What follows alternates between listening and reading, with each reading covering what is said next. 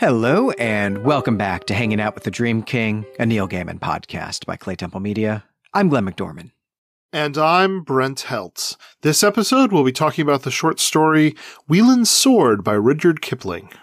This is the uh, first story in a cycle of short stories. This cycle is called Puck of Pook's Hill. This is a book that was originally published in 1906. And originally, we had said that we were going to cover the story Dymchurch Flit from this book. But as I read through the whole thing, it seemed like the framing device for this story cycle was really pretty important for its influence on Gaiman's work. And since that influence is why we are here, I think it makes more sense to talk about this first story because that's when the frame is introduced. Uh, and also, there's a, a, small connection to the Gaiman story that we're reading next, which is uh, Chivalry. Uh, these two stories will have a small connection there. So that seems helpful and interesting, useful also. But of course, right, the main reason that we are reading this story is because of A Midsummer Night's Dream. We're going to see the important connections there right away. But before we even get into the recap, Brent, I'd just like to know what your experience with Kipling is. He certainly was not someone that you and I talked about together as kids or teenagers, but have you read much Kipling? No, no, I have not read much Kipling. Um, I think that there was probably snippets that was on the syllabus for things you know, that we read um, as teenagers. Um, probably saw some snippets here and there, mostly of poems. I don't know that I'd ever read any short stories from him. Um, and I certainly, in college, I was focused a lot on um, Slavic writers, so uh, did not spend a lot of time on English writers, and um, have not really had occasion to go back. But I, I'm really glad to have this excuse to to look back and, and, read, particularly this story, but but even just opening up to um, revisiting or rather visiting for the first time his work because uh, um, I think I would have enjoyed reading it um, had I done so before. Yeah, he he's strangely super important, super important titan of English literature. One of you know easily the five most important sort of 19th century English language writers, but just was not really someone we did in high school. Uh, I don't I don't know that I even remember reading a poem of his. I mean, I'm aware, I know some of his poetry, but I think those are things I've gone to myself or, or read in college. But yeah, junior high, high school, he just was not really on our syllabus. I, I had read the Jungle Book as a kid. Did you read that? Or like maybe you read like some kind of uh, sort of adaptation of it, a sort of picture book version or something like that? Yeah, I think that I probably did encounter some kind of a picture book adaptation or something of the Jungle Book, but I don't have much memory of it. It's not like other things that I have stuck in my head. So I had read the Jungle Book, and also I had read the Just So stories. I had these in a sort of series of of uh, like classic literature hardcover books that my my parents would get me for like Christmas and and my birthday, and uh, still have those. In fact, they are now in uh, my son's room. They're they're out actually. We've uh, uh, done some reading, really more the Just So stories. We've done some of that reading together, but mostly Kipling has really become important to me. Even though I've read more, he's done some weird fiction that I've read in in, in anthologies. I've not sought him out for that. I've read his novel Kim that that I did seek out as an adult, but uh, he's become really important to me because he's wildly influential on Neil Gaiman and Gene Wolfe, right? Two authors that we've got dedicated podcasts to here on the on the network. And the the real Venn diagram uh, there is the Jungle Book. Uh, we have talked before about how uh, Neil Gaiman has a sort of weird fiction children's book version of the Jungle Book. That's the Graveyard Book. Uh, so we're going to want to tackle that uh, at some point before we do the Graveyard Book, I think. But Gene Wolfe also has written a number of stories that draw on the Jungle Book. So that is something I don't know. At some point, some way, somehow on the network, we're going to need to do a series of episodes on the Jungle Book. That might be something where you and Brandon and I all team up together to do like like three episodes on it or something like that because it's so influential both to Neil Gaiman and to Gene Wolfe. I think that's going to be it's going to be super important to do something like that. Yeah, and I think if we also, it probably wouldn't take much to Google and find a, find some reference that Gene Roddenberry made to um, Jungle Book at some point, and then it'll be the full hat trick. Um, that basically it's Clay Temple Media brought to you by fans of Richard Kipling. right. well, I wouldn't mind. And I mean, definitely Brandon and I will do some Kipling on Elder Sign, uh, our weird fiction podcast as, as well, because there's some really cool, really creepy stories that he's, uh, that he's written that are right in our wheelhouse there. And I do also have like a real kids book, like a little board book for toddlers of the Jungle Book that uh, my son and I have been reading together as well. And uh, before we get into this story here, that is very much going to be about Puck and Puck of Pook's Hill is the name of the book, and that's going to be the connection with A Midsummer Night's Dream. Uh, the time between us broadcasting this episode and having broadcast A Midsummer Night's Dream is maybe a few months, but the time between recording these episodes has actually been almost a year. Uh, and so my son is now twice as old as he was when we recorded that episode. And I think when we did that episode, I said something about how he and I had been reading different kids' versions of A Midsummer Night's Dream one of them being uh, an illustrated board book that really just has drawings of fairies and then some lines of text. Uh, but uh, just this week, almost as if like through some kind of mental osmosis while I've been preparing for this episode, all done entirely while he's been asleep, of course.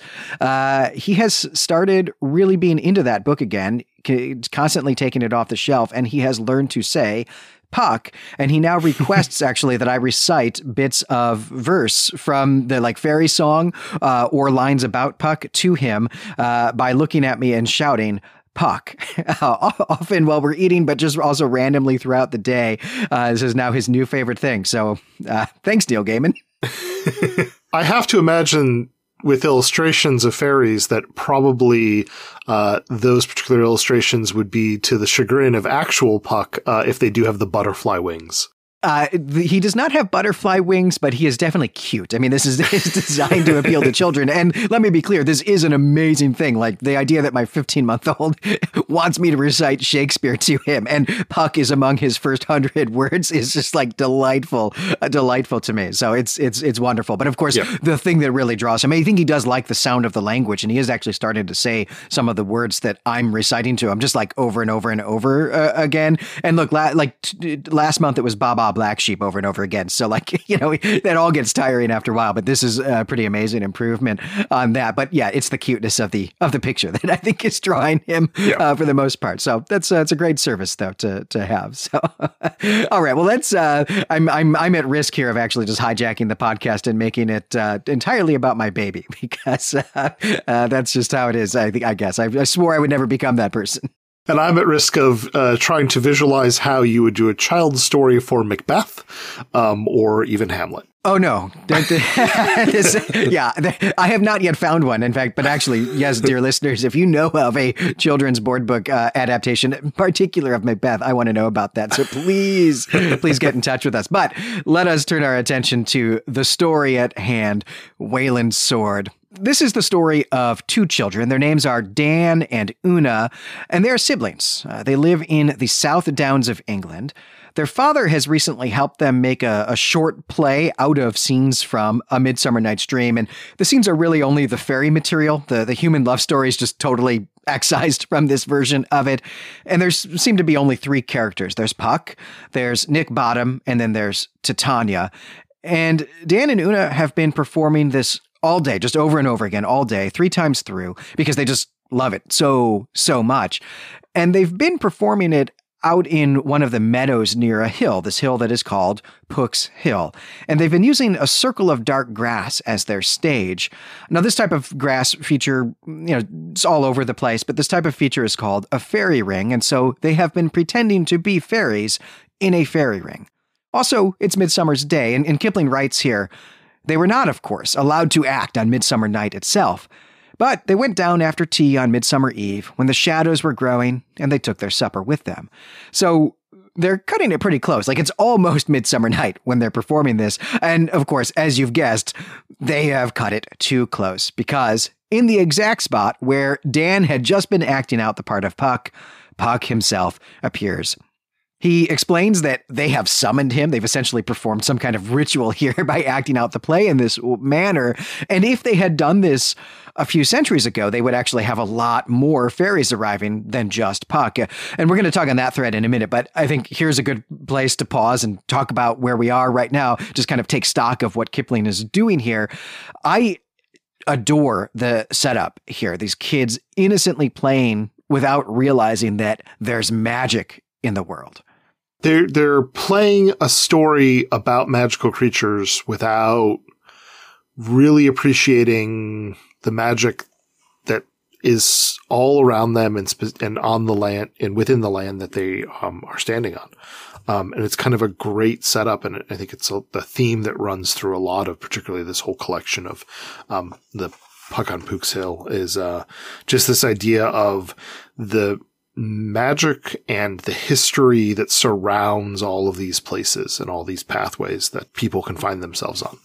And this is a, a, version of magic that is just a property of the world, right? It, it's it doesn't it's not something that someone necessarily has to know they're up to or like do with a lot of agency or purpose, eh, just even have any knowledge of it at all. You can accidentally do magic in this in this world, which is something I think we take for granted because that's such a feature of Neil Gaiman's work, and a lot of of course like subsequent fantasy, particularly urban fantasy, picks that up. But uh, you know, I don't know that that's really how we would have described things based off of like Tolkien, for example, that sort of fantasy. So the idea that there is, you know, magic in the real world and that you can accidentally perform it, anyone can accidentally perform it if the circumstances are right. And and here there are three distinct things that have to be happening, or really four, I guess, right? That they've got to be in this very specific place, the fairy ring, on a specific day, but also a specific time of that day, and then also have to be doing something that is about fairies. Pre- presumably, it's because they're saying the names of fairies. They're saying Puck's name over and over again, would be my guess, though that doesn't get spelled out for us here. But they don't know that that's possible. It just is possible because it is a feature of the world that has nothing to do with like our conception of it, uh, which is yeah, it's just is a different type of of magic system, or at least I think would have felt like a different type of magic system in fantastical literature at the point when this was published. Anyway, yeah, it kind of divorces magic from any kind of need for intent. There's nothing intentional about what the children are doing. They are not out to craft this. And Puck even goes so far as saying, if Merlin himself had helped you, you couldn't have managed better. Um, it's, it's one of those things where just the children going about what they do happen to cause kind of this evocation of magic from this environment, doing this activity on this date that gives rise to this, which is it because there's the specific actions that they need to do in the place at the set time. It's not that it's completely chaotic, but there's a lot of just kind of fun spontaneity to the manifestation of this magic, which is, it's great. Um, and also I think signals a lot of how magic and the world can look through certain, you know, viewpoints from ch- children's perspective in which the world is something you don't fully understand yet. So maybe something like this could just happen just as well as not. And you don't need to know necessarily how it would happen. It would just it'd be something that happens. Puck does not say anything about this, at least not in this story or any of the others that I, I, read through in this collection. But I also think actually that from his perspective, things are much better that it's these kids and not Merlin. Also, that this is actually pretty fun for him that he's been accidentally summoned by these these two kids is going to be a lot of fun for him. At least that that was sort of my sense of sort of flipping through and kind of randomly reading some of the stories in this uh, in this collection here, the story cycle. Well, the the next thing that we need to talk about is that Puck is going to give us some background information about the way fairies function and the history of fairies in this speculative world that Rudyard Kipling is imagining here, inventing here. Uh, first thing to say is that although the kids are using the, the word fairy themselves, Puck does not use that word. The term he uses is people of the hills. And he explains that they're all gone, the people of the hills. They're all gone except him. And Puck is now the oldest thing in England. He was here when the people of the hills arrived, and he was here when they left a few centuries ago. Uh, left, in fact, during the reign of Elizabeth I, which is to say, hey, when Shakespeare was writing plays. And Puck also gives us a, a list of different types of people of the hills giants, trolls, kelpies, uh, brownies, goblins, imps, pixies, nixies, gnomes, and then like there's a ton more. That's like half the list. I won't do the whole thing, right? But lots of different types of people of the hills, t- different types of fairies. And since we're here really, right, to think about Neil Gaiman, uh, let's pause again here at this point and just talk about what Gaiman has drawn on from this bit of stuff that Kipling is doing in, in making his own fantasy adaptation of A Midsummer Night's Dream, and, and also what things he's he's not taking from Kipling here. I mean, one thing that jumps out to me right away is simply this this list of names. Right, we see a lot of these uh, these types of uh, different types of fairies invoked either in the dialogue or simply the the art in this ep- or in this issue. Yeah, we do. We see a wide variety of creatures, and it, it almost you know, they're, they're banded together in the issue under the descriptor of the fair folk, um, rather than the people of the hills. Um, but you almost could imagine that each one of the things we see depicted in that issue are from a different or different species. They're a different creature. They're a different type of thing.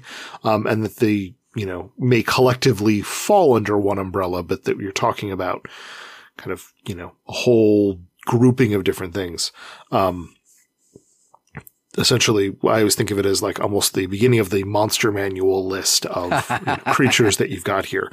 Um, and we've also got the idea that they came from somewhere. Um, and that they also then returned to somewhere. They've left or they've left somewhere and they haven't come back. And and the timing of that and the leaving and the not revisiting does sync up nicely with the comic issue. Um, but the discussion of also them being an external thing that kind of enters the space of um, is something that I think Neil kind of brings forth. It's not that they are of this world and then they left this world. It's that they are of another world that is near this one and there were strong linkages and now most of those gates have been closed. Yeah, we're we're going to get some more information about what exactly, well maybe not exactly, but we're going to get some more information about what type of creatures the people of the hills are and we'll, we'll want to think about really where they do actually come from. But this idea that they have left, that they left England at, at the very least, on the cusp of early modernity, right? As as things were changing in England, as modernity was coming in, and that that is definitely something that that Gaiman is tugging on here, a cue that he's taking here. Some something else that we we've left un unstated uh, at this point, though. I'm, I'm sure that that listeners, even who who haven't read along and are only hearing about this story through us, have already picked up on is the fact that we're also talking about the the same location. It's the South Downs. Like this might be exactly the same place. This uh, one of these hills that we get in the background in the in the art in A Midsummer Night's Dream might be Pook's Hill, or one of these other hills that is mentioned here, Beacon Hill. There's a couple other hills that get names here. This is taking place in the same location here, the South Downs. So, you know, uh, though we don't have anything, I think, on the record about Gaiman saying, I was thinking about, you know, Rudyard Kipling and what he did with Puck when I wrote this, it's very clear that this is something that was massively influential in his reframing, retelling of A Midsummer Night's Dream. But all right, so all of this so far is really just the setup for not just this story, but for the entire book, right? The, the whole short story cycle in which Puck is really going to act as the the narrator or maybe a, a, guide of sorts. Most of the stories in this cycle, maybe it's even all of them, I haven't read them all yet, are stories that he is actually going to tell or use magic to show to these two kids. So at this point now, we can actually get to the the title story here, the, the story about Wayland's sword. And Puck tells this story in answer to the kid's question about what the people of the hills are and why they went away, right? Questions that I think we all sort of implicitly have when we're, we're getting this sort of background information about fairies or the, or the people of the hills from Puck. And what Puck says is that they didn't all just leave at once, uh, which is, I think, really what we do see in in Gaiman in A Midsummer Night's Dream. But in this case, they left gradually, and really because England was becoming inhospitable to them, because they were all immigrants to begin with, and what we really learn here is that they were gods. Uh, according to Puck, the, the things that we call fairies were actually all the gods of people who came to England in successive waves as, as immigrants. Uh, some of them in prehistory, some of them in antiquity, and some of them in the Middle Ages. But the thing about gods is that people eventually stop worshiping them. They change religions, they stop performing the rituals correctly, maybe even if they haven't changed religions, and they end up doing things like replacing genuine human sacrifices or animal sacrifices with weak rituals that just pretend to do that. And that meant that the, the gods had to take to living in the wild, hiding and, and maybe then stealing what they wanted, uh, which I guess was actually literally sometimes people is what they wanted. And that is how they transformed from powerful gods to simply the, the, the fairies of our folklore, or, you know, as Puck refers to them, the people of the hills this is very clearly right an idea that Gaiman picks up and runs with, like for sure, right? I mean, he takes this, I think, much further even than Kipling does. I mean, it's literally the exact plot of American Gods, right? And it is going to show up in Sandman 2. I'm not sure really how much of this we've actually seen just yet in the Sandman, Brent, but maybe there is a little bit of this in the appearance of Calliope and Ra in the Sandman stories that we've just read. But this is something that we're going to get more of in the future. Yeah, it certainly is something we're going to get, a lot more of, and we haven't seen as much mention. We've had a lot of Judeo Christian imagery in terms of um, Cain and Abel, and in terms of Lucifer and the idea of, and the idea of hell altogether. But we we don't have as much of other kind of pantheons in the way that we will in the near future.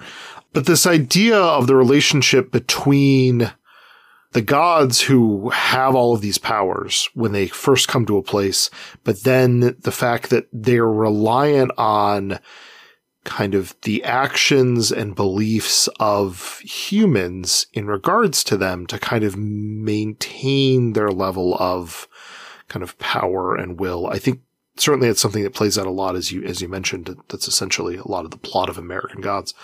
But it's an interesting idea kind of thrown out here.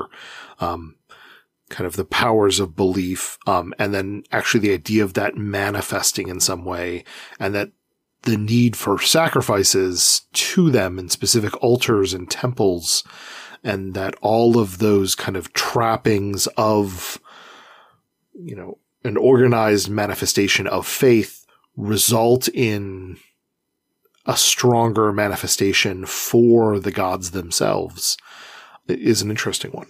I think diminish is probably the word that we're we're looking for here, right? That they they sort of just diminish in their powers when people aren't worshiping them, right? That they that's actually where they get a lot of their sort of numinousness from. Their sort of supernatural powers come from this, though it is also maybe going to be clear in this story that, that, that you know not all of it comes from that, and and that's actually really sort of what the the drama of the story of Wayland that we're gonna that we're gonna get here, and and you know Wayland when he shows up in this story. Wayland is a god of some people who conquered England, and Puck was there when it happened.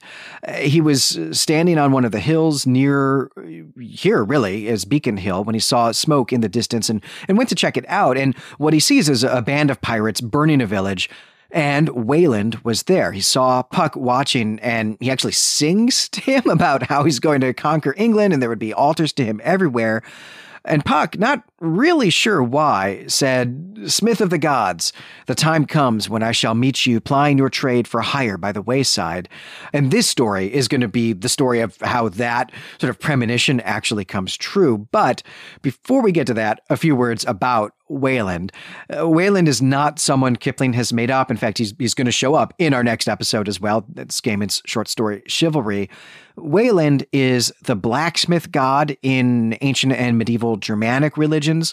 We mostly know about him from the, the Prose Edda, which is in, in Norse and is from the, the late Middle Ages.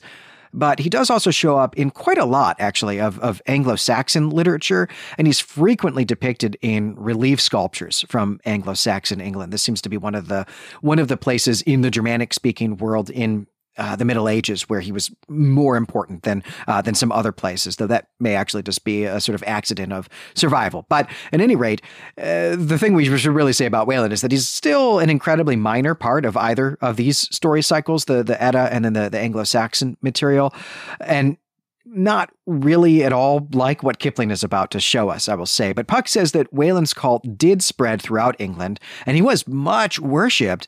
But Puck just ignored him for a thousand years or so before checking in on him. And when he did check in on him again, he found that although people still were worshiping Wayland, they had stopped making real human sacrifices to him.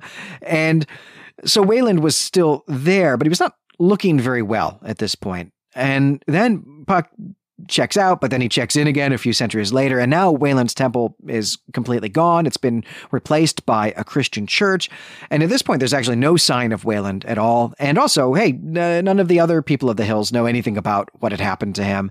We'll pick up there in a, in a minute, but I'm really interested here in how Kipling is playing with both history and mythology. He's telling the kids here a story about England's past that clearly cannot actually have taken place in England's past. And it it strikes me that this is maybe not all that dissimilar to actually what Tolkien does with Middle Earth and, and really just, you know, gets something he gets started on about two decades after the, the publication of this. And so, you know, potentially this is actually something Tolkien read as a kid. And this might be something that's rattling around in his mind as he's inventing Middle Earth himself as a, as a, a young, as a young man, uh, which I find really interesting. Yeah. I mean, it's the idea of Puck is telling a story which in some ways, I mean, it's not factually accurate, but in some ways tries to capture the spirit of the idea of kind of the successive waves of invasion and changes in um, the practice and faith of the people um, who continue to live in this land, um, either uh, the new populations that are immigrating in or the old populations who are adjusting to the incorporation of the customs of these new immigrants. Uh, and I like particularly the depiction of the uh, the Wayland sacrifice when it becomes something that is purely symbolic and that Puck says he sees Wayland in the crowd and, you know, he clearly needs the nourishment that he would get from the advantage if they actually did kill a man and then kill a horse. Um, as they would have in the past, as, as, as Puck tells it. Um, but here they just symbolically do it. And it's essentially like, um, you know, going up to someone who's starving and, and like showing them food, but then not giving them more than like a single pea of it or something. Um, or, you know, someone who is lost in the desert and is very thirsty. And it's just like, well, here's one drop of water. Um, even though there's a gallon that we symbolically are going to give you. Um, but we're, we're actually not giving you that full gallon is kind of how the imagery works in my head.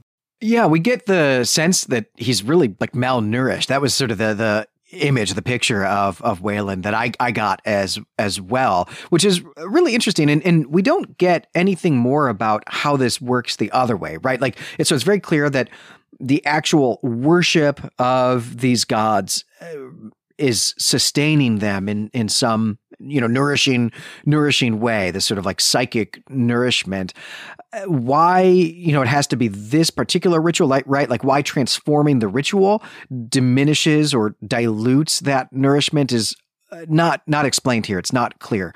Uh, and it might actually be that this is just like how the magic works in this world that the actual thing that you're doing really matters. But it also might simply be and i think this is actually more likely the case and maybe i'll just you know, ask you this as a question, Brent. Do you think it is actually just that the ritual, like the components of the ritual, like the actions that you're taking are making some kind of magic in the world that feeds the gods? Or is it actually about the level of devotion, right? That it is a lot more devotion to a god if you're actually like killing someone in your community or someone in your family or a horse that you need really or could use anyway for your farm or something like that. Do you think it's about the the, the just the the motions of the ritual and that they've changed those up and so something is being done wrong like, you know, using the wrong word in a spell or something like that? Or do you think it's actually just about like the fervor of the devotion? I mean, my read on it is that it is the fervor of the devotion and that not being willing to actually give up a member of the community and give up, you know, a horse, which, you know, it's not depicted that, you know, this is a lame horse or anything that like, but to actually give up, you know, the beast of burden, you know, perhaps in its prime, perhaps not, but it's still like that is a level of devotion that just kind of somehow transits to more power for nourishment for the gods. And I think in particular, it's interesting to me, and I mean, it's helpful for where this uh, story goes, which, you know, spoiler, um, Wayland's sword.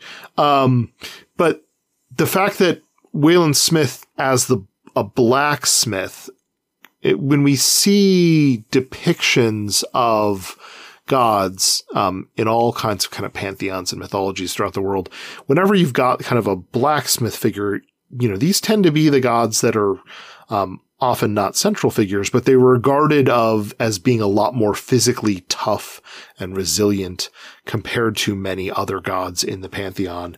Um, partially because of the amount of physical labor um, involved in blacksmithing, in smithing, the exposure that you have to, uh, particularly if you're crafting in metal, like to that level of heat. Um, and so like the level of, you know, in D&D terms, like constitution required here, right? is pretty high. So it's, I think it's all the more interesting to have it be this depiction of the malnourished god was, you know, a, a god of the smith, um, of smithing before. Um, just because it's, it's that much starker. I, am visually seeing, you know, um, you know, you've got someone who looks like, you know, The Rock, right? Uh, Dwayne Johnson, you know, and then it like ends up being, it's, it's kind of like the, the beginning of the Captain America movie, but in reverse, right? Where you start with like a really tough person, um, who looks like Chris Evans, and then you have a CGI scrawny Chris Evans at the end of it, right? Right, right. I, I actually, because I was envisioning Jason Momoa more than The Rock, uh, yeah, but you know, yeah. so they're basically the same thing, I think. Yes. well, they, that, this raises another question as well, Brent, because something that that we notice about this story so far, and really all of the information that we get, we don't actually see Wayland here, Wayland Smith, in any kind of pantheon. That, like in this story, he is he is a blacksmith. Uh, we're going to get to that, but he's not the blacksmith of the gods or the smith of the gods. That we don't really get here. We don't see him being in a pantheon, how he's presented is that he is the god of the specific people, there's this group of people who conquer England, and that he goes with them uh, to conquer England. And somehow it seems like, as anyway, his presence there helps them conquer England. But other than that, we don't really see what people are getting from him in return. Like, what is he actually, you know, if he needs them, to sustain some of his his power. What is he doing with his power for them? Like why what what would compel them do you think actually to make human sacrifices and horse sacrifices in the first place and and maybe what has caused them to to stop? We don't know, but what do you think, Brent?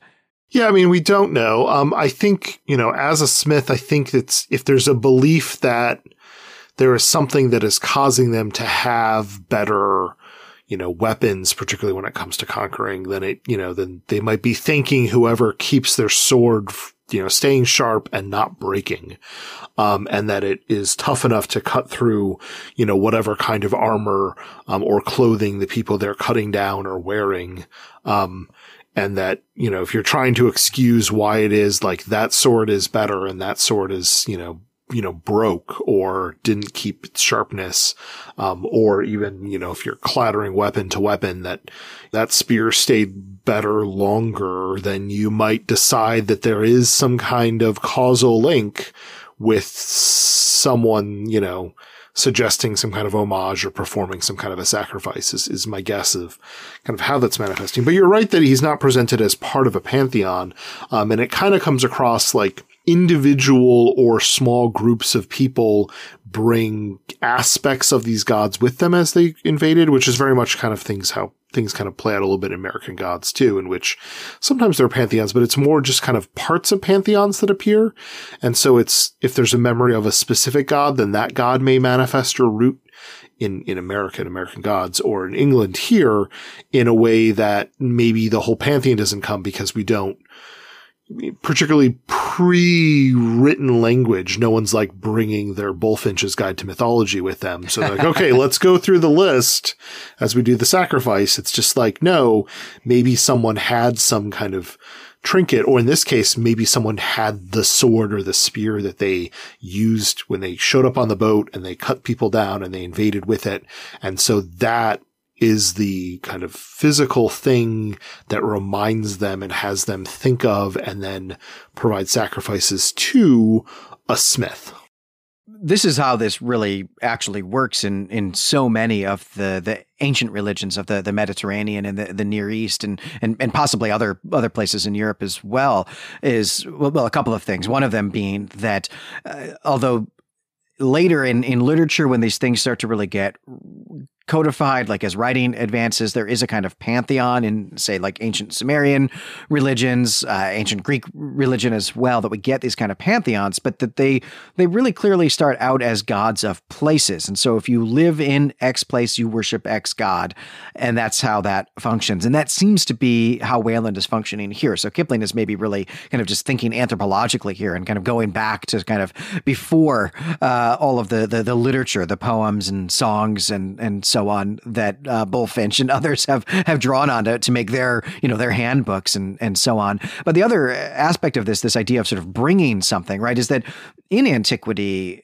these gods had a, a, sort of an object that was them that that resided in the, the temple, the main temple to them in whatever their their main place is. So like in Athens, this would be an object that actually is Athena in the city of Athens and and really actually is that that god, right? A, a kind of avatar of some sort, but also just like is that God. And so if you want to migrate as a people, and this is something people do, people do migrate. And in antiquity, people would migrate sort of on mass from time to time to respond to environmental crises or or military crises and so on that you would take that object with you and and that for you was bringing your god along with you. Now we don't actually get an object invoked in this story but you know that might really be what Kipling has in mind is something exactly like that that these these people who you know kind of seem like Vikings we'll talk about that in a in a minute are on the move. Like why why are they conquering England? Well maybe they can't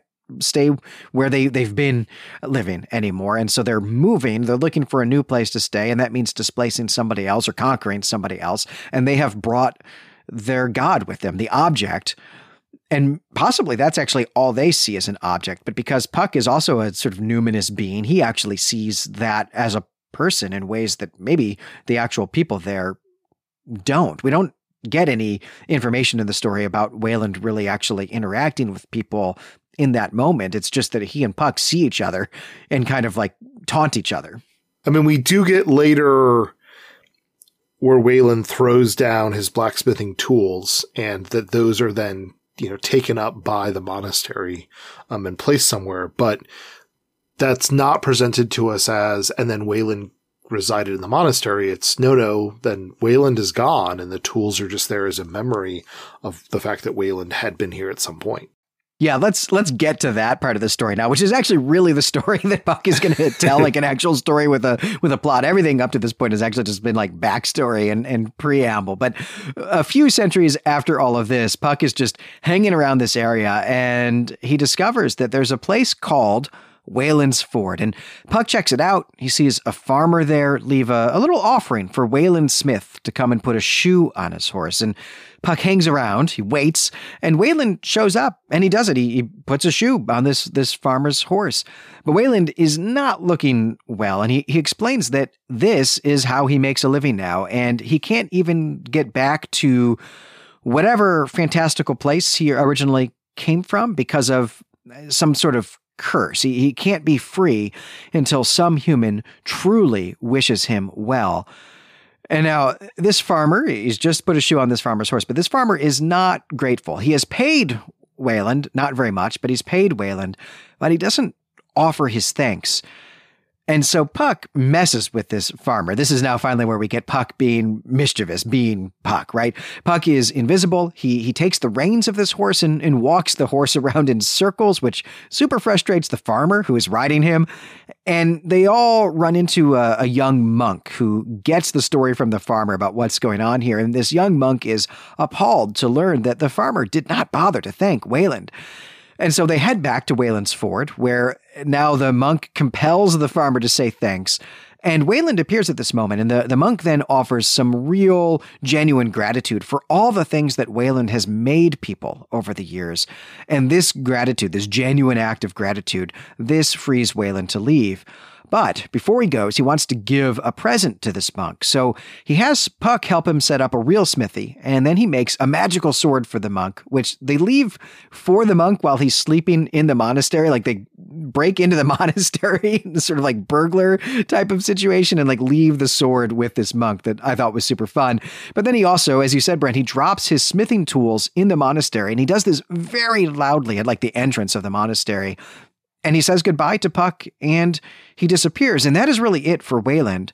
But the, the monk, his name is Hugh. Monk, the monk Hugh is kindly dismissed from the monastery with his new sword. But the abbot of the monastery, the head of the monastery, keeps, keeps these tools. He keeps Wayland's tools. He puts them at the altar because even though Wayland was a heathen, he made a gift to the church and he performed services for people while he was here. And that is where the story ends. There's a bit of dialogue after Puck finishes, but that's really just serving as the uh, transition to the next story. That's really part of the frame. And you know, right, this this story within the story, this really became very quickly became a morality tale about a miserly farmer and also a bellicose monk, and, and maybe really a story about what it means to be a, a good Christian, right? Is it the the claim to be a Christian? Is it identifying as a Christian, or is it actually doing, uh, performing the acts that Christians are meant to perform, valuing the things Christians are are meant to to value? Is really ends up being the plot of the story, or the theme of the story, rather. Although I also took as a theme that uh, Kipling does not like farmers. Um, because we have some uh, pretty um, unsavory depictions of this particular farmer not thanking for the work. Uh, but then we have the further statement when Puck is talking to Wayland and about Wayland saying that uh, farmers are um, uncommon, uh, cold, and sour. But yeah, it, it very much is a tale of you know at least saying thank you, which um, you know, when someone renders some service to you, even if you've paid, you know, what you think is the agreed upon price, um, the implication also is that the price was, uh, should have perhaps been more, that the farmer should have paid uh, more for the shoeing of the horse, because um, the quality of the work was so good. Um, but even if, you know, the agreed upon economic price is you know, what the market should be rendering there. Um, the idea that you should take the extra step and think about, you know, thanking a human being for what they do and kind of acknowledging the person, which, you know, in some ways it's, it's, if we've gone from Wayland Smith being someone who in the day would have had sacrifices of, of men and horses to him to feeling starved by the idea that they just cut a couple hairs off a man's head, um, uh, to the idea that now no, you just want someone to acknowledge that you did something with a mere thanks. Um, and that that is really the only nourishment left. And that would be enough to allow him to escape.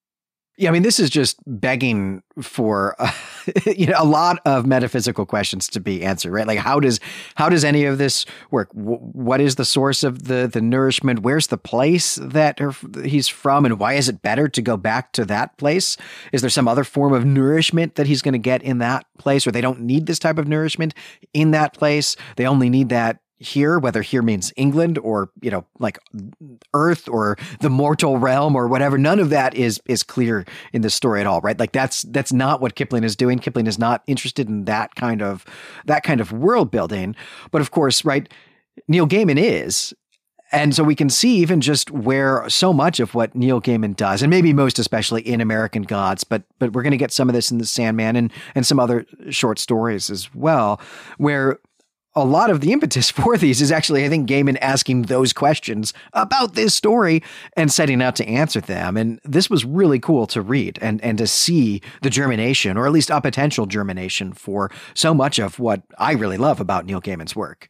Now, it's not clear to me exactly what, um, and maybe I'm just not recalling, but why Wayland is stuck there. Because we're told that this thanks lets him be released and he's able to leave.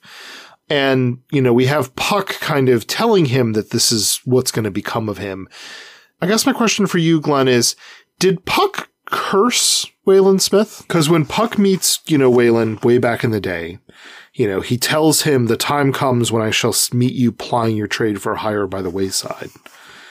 And then, you know, Wayland was really upset about that. And then Puck checks in a couple times and sees him get worse and worse. And then we're left to the point where he's an old white bearded, bent old blacksmith who's trying to, you know, do this for work for a penny. And then, you know, Puck says, well, you ought to know, or he says to Puck, you ought to know, you foretold it, old thing. I'm shoeing horses for hire. I'm not even Wayland now. They call me or Wayland Smith. Right. I mean, this seems to suggest that maybe it wasn't just a foretelling, but that it was a type of curse. It's it's a few paragraphs down on that same page that we actually get the line that tells us then, uh, you know, that he is stuck here. But this is all he says. You may remember that I was not a gentle God in my day and my time and my power. I shall never be released till some human being truly wishes me well.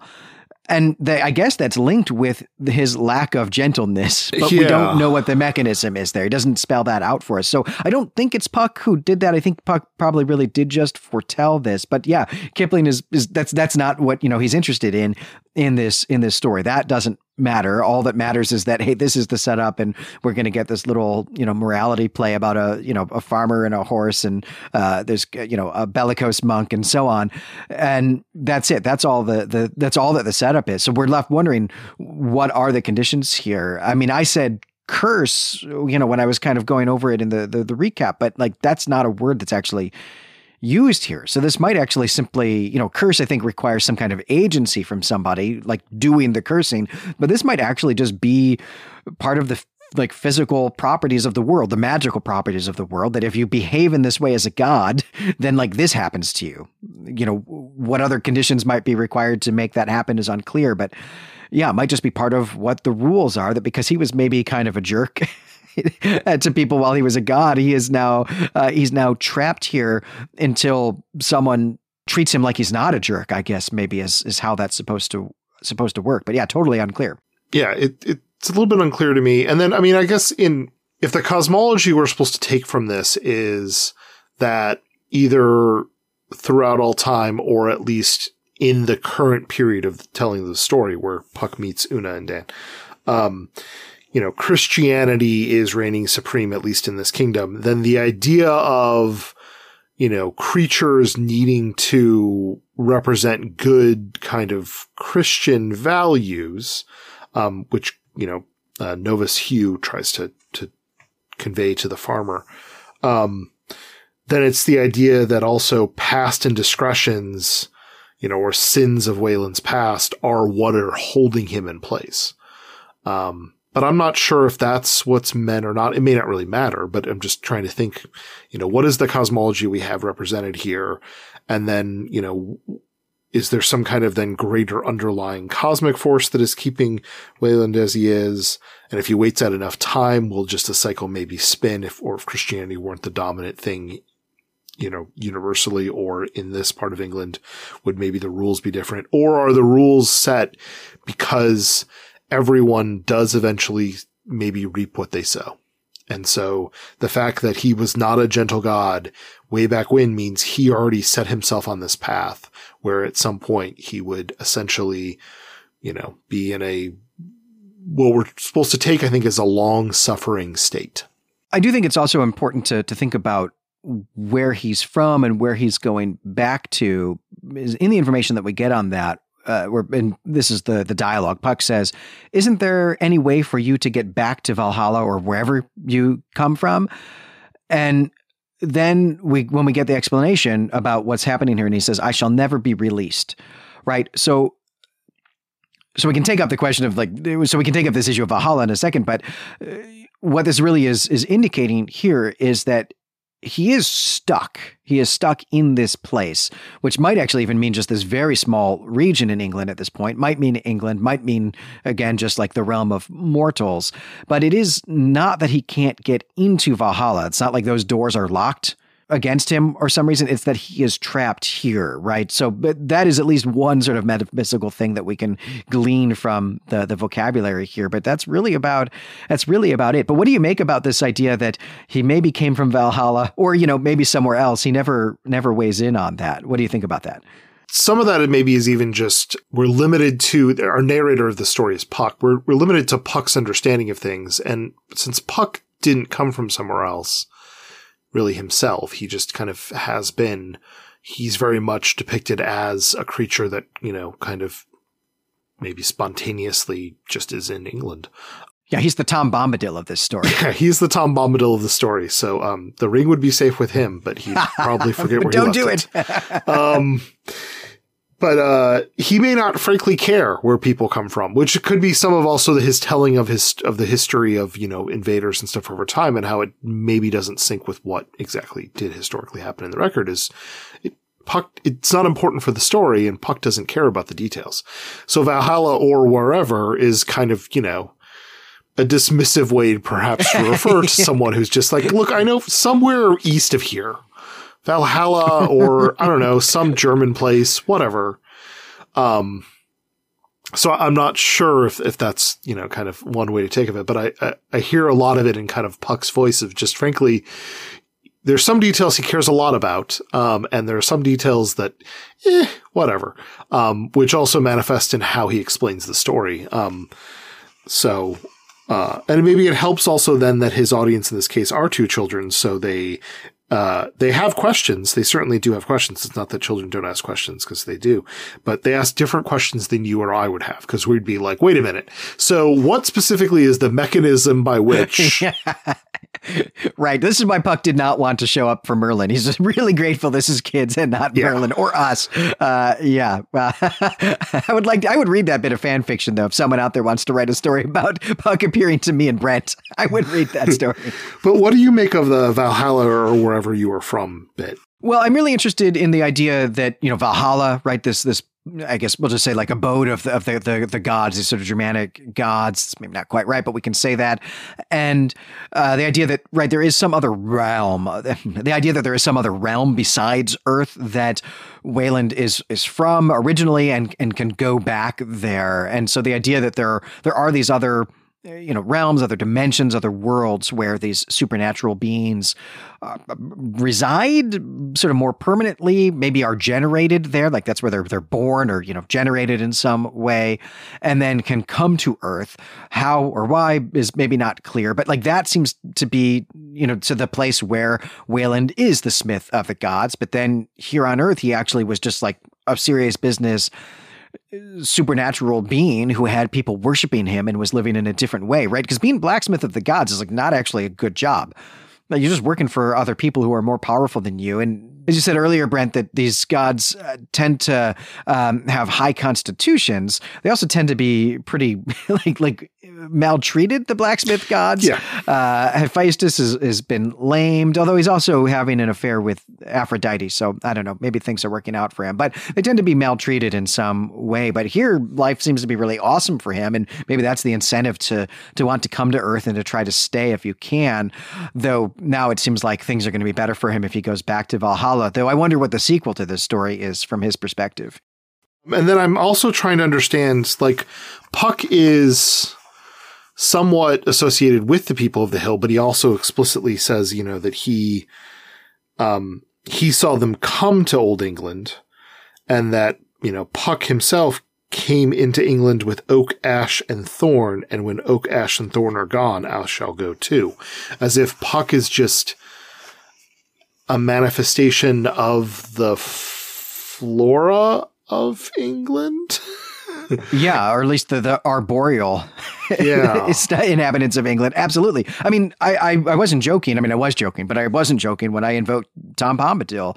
I mean, Tom Bombadil is eldest, and then goes around the very this very small region of uh, of Middle Earth, right, the old forest, and sings the song to all of the yeah the the, the flora, all of the plants in in this region, and knows all their names. And he's actually married to the river's daughter, right, a sort of like manifestation of the river, the daughter of this manifestation of the river. And yeah, but Puck here basically is exactly that. He says, "I am eldest," more or less, as I'm the oldest thing in England, so he doesn't quite say I am eldest, and then yeah, invokes these trees and says that he'll be here so long as they are here and also says he makes sure he plants new ones every year so that he'll always be able to be here. So yeah, he he very much like how Tom Bombadil reads in The Lord of the Rings seems to be uh, the like manifestation of really kind of the the the spirit of the land it, itself and the things that that grow there and there's a, so there's a real sort of like nationalist romanticism here and i don't really know if tolkien actually knew this work and drew on it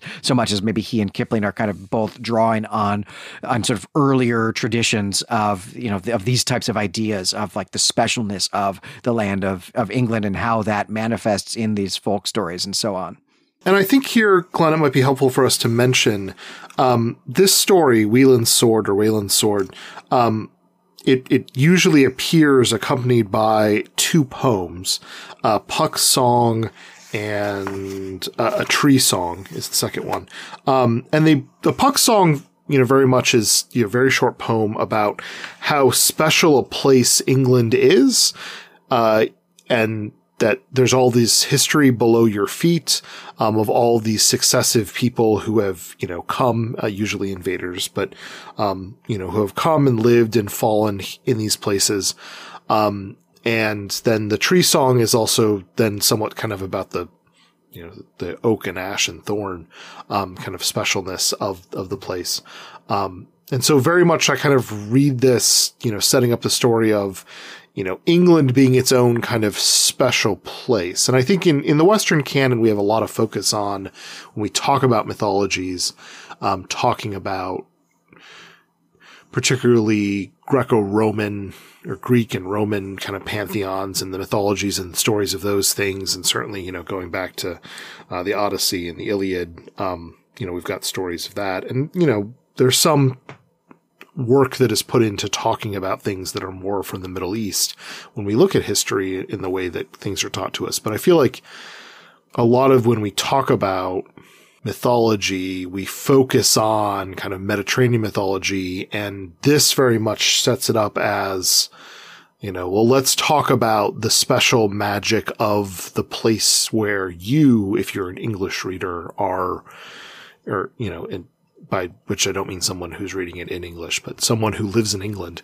uh, to understand the magic and specialness of the place where you live, and that there's some magic to that area, um, as well as you know all of the history that precedes you. I, I, think that's exactly right, and that that really was what I meant earlier when I invoked Tolkien the the first time. I didn't know how much I was going to want to talk about Tolkien this episode, though. I should have known, right? But Tolkien, when he started inventing Middle Earth, was really playing around with the idea of inventing a mythology for England because England should have one. England should have a mythology on the order of Greek mythology or Egyptian mythology or or Norse mythology, and and did really, but it's just it's lost. We don't have uh, it was not a great writing culture, the Anglo-Saxon, right? Meaning, you know, that's where England comes from. So he's not thinking about Britain; he is thinking about England uh, in this very historical sense as well, right? But we just don't have uh, nearly as much writing as as we have from other places, and the oral tradition is not necessarily there. And so he's kind of filling in the blanks there and, and inventing this mythology for for England is how Middle Earth gets gets started. The ideas of uh, of the elves that he invents and so on are, are wrapped up in that. But that seems to be exactly the impulse that Kipling has here too. Is there is a mythology of England, and we can see it. We can see glimpses of it in some of the folk tales that people tell about fairies in you know this place and that place, that local place, and so on in in England. And let's piece that together here. And he he takes his cue from Shakespeare from A Midsummer Night's Dream, where Puck does invoke oak, ash, and thorn in some of his lines, and and wants to connect Puck's power, you know, to that, uh, and and and you know, also then of course, right, the power of Oberon and, and Titania as as well. But we don't see that in in this story. But yeah, that's clearly the same thing that Kipling is doing, and I imagine that other people were doing it as well. But I don't really. I don't really know this period of English literature well enough to know who else was doing it, and maybe it is only Kipling and Tolkien, but I imagine not. I imagine other people are interested in this uh, in this idea as well because it's not something that's only happening in England. People all over uh, Europe, in particular, are doing this. This is really kind of part of the the nationalism movement that gets started in the 18th century and then really comes to fruition in the 19th century as this really kind of new uh, cosmology, new belief system about who people are, about what identities they have and what are the bonds that they have with each other uh, that are requiring people actually to invent mythologies for nationalities that don't have them. England is one that's missing one. Uh, Finland uh, goes through this as well. This is the same impulse that uh, leads to the collection of uh, folk tales by like the Grimm brothers and, and many, many others uh, throughout Europe in the, the 19th century. Uh, but yeah, I think mythology for England is exactly what Kipling is up to, at least in this story. Juxtaposing just briefly how Puck is in this story to the Puck that we see in um, Sandman. Um, he's a lot more, particularly in how he's visually depicted in the comic, um, with kind of his, uh, looks like, you know, the kind of teeth that you'd, you'd be afraid of him going ahead and eating the, maybe small children. um, while here we have him manifesting in a way which is more kind of playful. Uh, you had mentioned earlier the idea that, um, Puck may be really glad that is these two children who have inadvertently kind of called him forth and broken the hill versus if Merlin had done it. Um, I'm wondering if Puck, the way he manifesting is maybe if we if if we treat this as the same character, right? So if we assume this is the exact same character, which I think a lot of the way that Neil Gaiman likes to construct characters in Sandman is the idea that um, all of everything you've read in the past about this thing is also maybe true, if not fact, right? So if we seem that this is Puck and that is Puck and they are all the same Puck, is Puck partially a reflection on who Puck interacts with? So the fact that Puck is interacting with kind of more adult, grown up and in, you know, in Dream's case, brooding Dream means that Puck is going to be brooding and maybe a little more villainous um, and something to be feared, um, versus his interacting with the children in which it's just like he manifests as something that's kind of a little bit more playful. He doesn't, we're not at, at any point meant to feel that the children are in danger interacting with Puck in this story in the way that I feel that Puck in the Sandman comic, if we saw him next to children, we would be immediately worried for that child there are some, I think, really important differences in Kipling's Puck and, and Gaiman's Puck. So they both have the same backstory, which is that uh, they've been at least hanging around with fairies. Uh, for Gaiman, Puck is a fairy. Here, that's not true, uh, or at least in Puck's conception of it. Right? I think an outsider might might actually just lump Puck in with these people of the hills here, but from Puck's perspective, not the case. But they're both still here, and they're the last ones here. But in Gaiman's conception of this, this does seem to happen kind of all at once, and Puck chooses to stay behind because he wants to make mischief, right? And that's not what happens here. Here it's simply that Puck doesn't have anywhere else to go. This is actually where he's from. All the other fairies, all the other people of the hills had someplace else to go. And so they left, and they, they just left because they weren't being worshipped here anymore. So they went someplace else. But, you know, for Puck, there is no place else to go. So the sense here is that actually Puck is a little bit bored. And then he's like, kind of like, what was he doing just before this, right? Like, what was he up to? Just planting trees, I guess, which that maybe that's fun, but uh, maybe not for centuries and centuries. And so now he's getting to entertain these children. And uh, this might actually, in some ways, be the worship of Puck, right? Where like mm. Wayland requires people to make human sacrifices and horse sacrifices to him to get power. Mm-hmm. But maybe Puck needs people to listen to his stories. Uh, oh, but they have yeah. to invoke him eh, for that, right? And maybe that's what's happening here. So now this is really like actually great for him. I imagine this will come up like if we, you know, if we were to read further into the story cycle that we would get in the the sort of the glue between the the stories that Puck is going to tell or show these kids, then we might get more of that. But that would be that would be kind of my guess there. But yeah, you're you're definitely right. Right, there is there's a difference in tone and tenor between what Kipling is doing here and what what Gaiman takes up. And of course, you know, Gaiman is. As we've talked about, right, Sandman gets its start as a, a type of horror comic, and so it has to have that dark tinge to it. Well, I think now that we've uh, we've brought it full circle back to to Gaiman and thinking about the differences between what Gaiman and Kipling are both doing with this character, and since we're also thinking about, hey, let's read some more of these in the future. Which, hey, if that's something you are interested in, listeners, let us know uh, because there's so much, of course, that we could do episodes on uh, in these interludes between volumes of the the Sandman. Uh, we'd love to know what you'd be interested in us doing. But I think that has really brought us to the end of this episode, so that is going to do it. I'm Glenn McDorman. And I'm Brent Helt. You can find us and our other creative projects at claytemplemedia.com. And while you're there, head on over to the Clay Temple forums or our subreddit and let us know what you thought about uh, Weland's sword or any of the rest of Puck of Pook's Hill. Uh, also, any other depictions of Puck um, outside of the Kipling text or um, Midsummer Night's Dream, either by Shakespeare or um, the Neil Gaiman comic. Are there other particular depictions of Puck that uh, Glenn and I should uh, revisit or visit for the first time, uh, whether in literature or um, on a screen, small or large? Um, love to hear about that. Yes, and as I said at the top of the show, if you do know of a board book version of Macbeth that would be suitable for a you know one and a half year old, uh, please, I need that. We both need that. You'd be doing us a great service.